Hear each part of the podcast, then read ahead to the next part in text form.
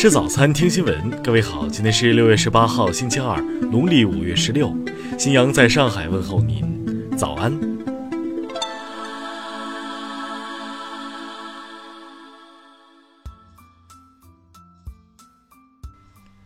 首先来关注头条消息。昨天，北京兴全律师事务所发布案件播报，称范冰冰起诉的五例名誉权案一审胜诉，且公告期已届满。五位被告需向范冰冰公开致歉，并共计赔偿，并共计赔。北京兴全律师事务所在播报中称，五位被告分别在各自的微博账号中发表了多篇博文，内容涉及私生子、被包养、告了白某的状、靠干爹等。朝阳法院经审理后认定，五位被告在无基本事实证据支持的情况下发布的文章，会使读者产生原告范冰冰作风不佳、品行较差等印象。对范冰冰造成了负面评价，构成了名誉权侵权，判令五位被告进行公开致歉，并赔款共计四十万元。此外，北京兴全律师事务所还表示，目前网络上仍有相当数量的网络用户散播严重侵害范冰冰名誉权的言论，该律师事务所已一一进行取证，并陆续启动维权程序。听新闻早餐知天下大事。我国将全面建立环境损害司法鉴定黑名单制度，对环境损害司法鉴定机构和鉴定人失信情况进行记录、公示和预警。据国家禁毒办发布的报告，全国现有吸毒人员二百四十点四万名。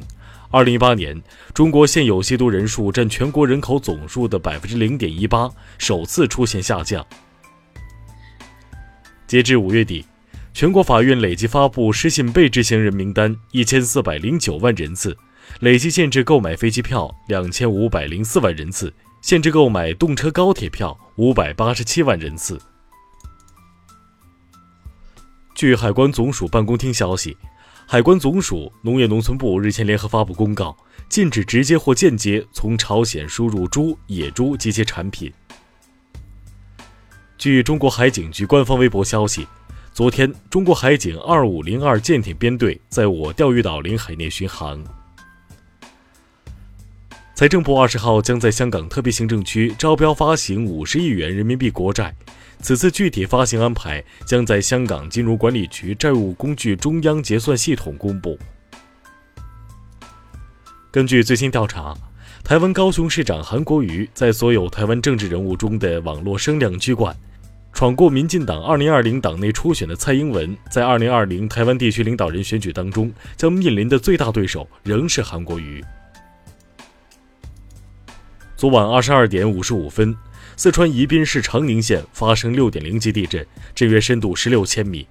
目前，当地应急管理部门所属的救护队已前往震中地区。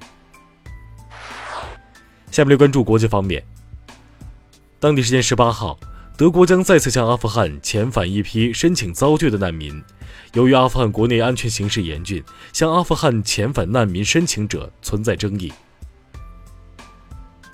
当地时间十六号晚，尼日利亚东北部遭遇极端组织博克圣地的自杀式炸弹袭击，目前已导致三十人死亡，至少四十人受伤。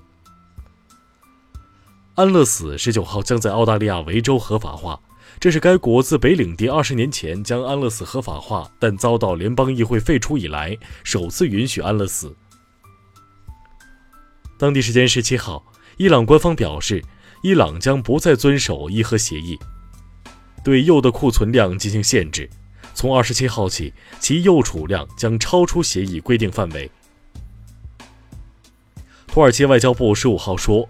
国际评级机构穆迪投资者服务公司调降土耳其主权信用评级，不符合土耳其当前经济基本面，令人质疑穆迪的客观和中立。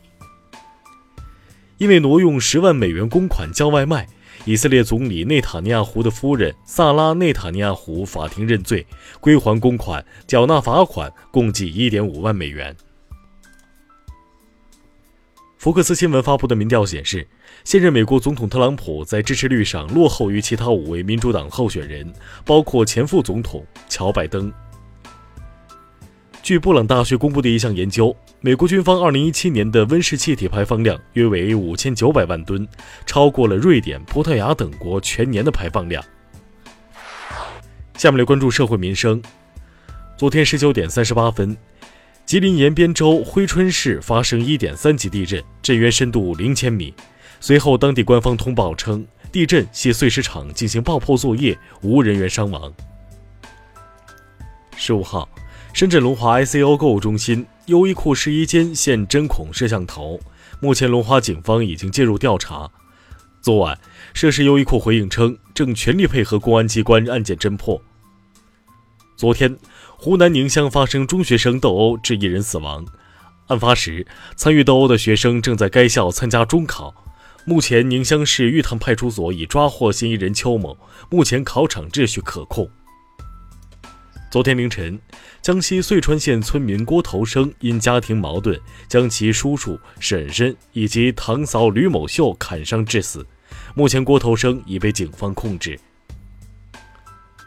十六号，海口一男子熊某骑车险与公交车相撞，和公交司机发生口角后，其冲上公交勒住司机脖子，导致正在行驶的公交车失控撞上绿化带。目前，熊某已被刑拘。下面来关注文化体育。亚足联昨天宣布。二零二二年卡塔尔世界杯亚洲区预选赛四十强赛阶段抽签仪式将于七月十七号举行，中国队确认为第一档球队。据媒体报道，湖人和鹈鹕将在北京时间七月七号正式完成安东尼·戴维斯的交易。中国影视蓝皮书发布，二零一八年最具影响力的十部电影和电视剧中，《我不是药神》和《大江大河》分别登顶榜首。著名生物学家达尔文的《物种起源》第一版在拍卖会上拍出五十多万美元，创下了世界纪录。以上就是今天新闻早餐的全部内容，请微信搜索 xwzc 零二幺，也就是新闻早餐拼音首字母再加数字零二幺。如果您觉得节目不错，请在下方拇指处为我们点赞。一日之计在于晨，新闻早餐不能少，咱们明天不见不散。